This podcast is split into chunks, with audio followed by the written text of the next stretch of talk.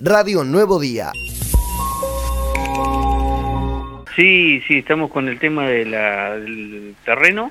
Si bien ya fue entregado en septiembre del año pasado, eh, queríamos este, hacer un pequeño acto, ¿no? Como para que también la gente vea lo que estamos haciendo, viste que al estar el terreno ubicado en, el barrio Patagonia no es muy muy visible, ya lo estamos haciendo visible dentro del barrio Patagonia, ¿no?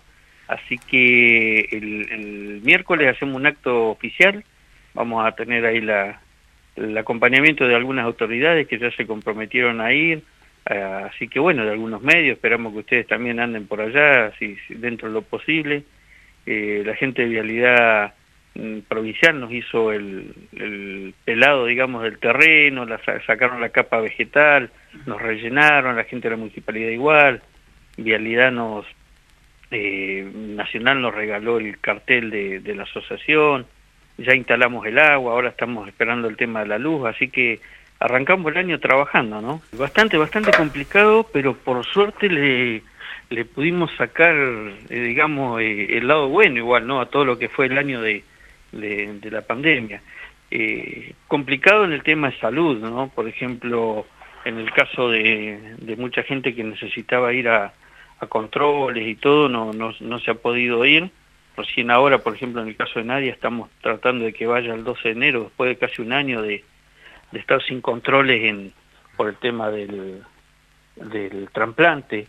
Y así tenemos gente que, por ejemplo, ahora recién está en Santiago de Chile, tenemos un nene acá en Río Gallego, que es el único caso de Sudamérica, y está en Santiago de Chile, pudo viajar hace poquito, que por medio del cónsul y todo, le abrieron las puertas en, en Punta Arenas para viajar a Santiago de Chile, ¿no? Así que eh, fue complicado en ese tema. Eh, inclusive nosotros mismos como asociación tuvimos que hacer las reuniones de, las actas, los libros de acta y todo vía Zoom, cosa que muchos no estamos informados, pero dentro de lo malo le fuimos sacando, como que nos fuimos acostumbrando al virus y a, toda esta pandemia, ¿no? No tenerle miedo, pero sí respeto, ¿no? Y es complicado, es complicado porque como que vamos viviendo eh, el día a día o la semana a semana, ¿no?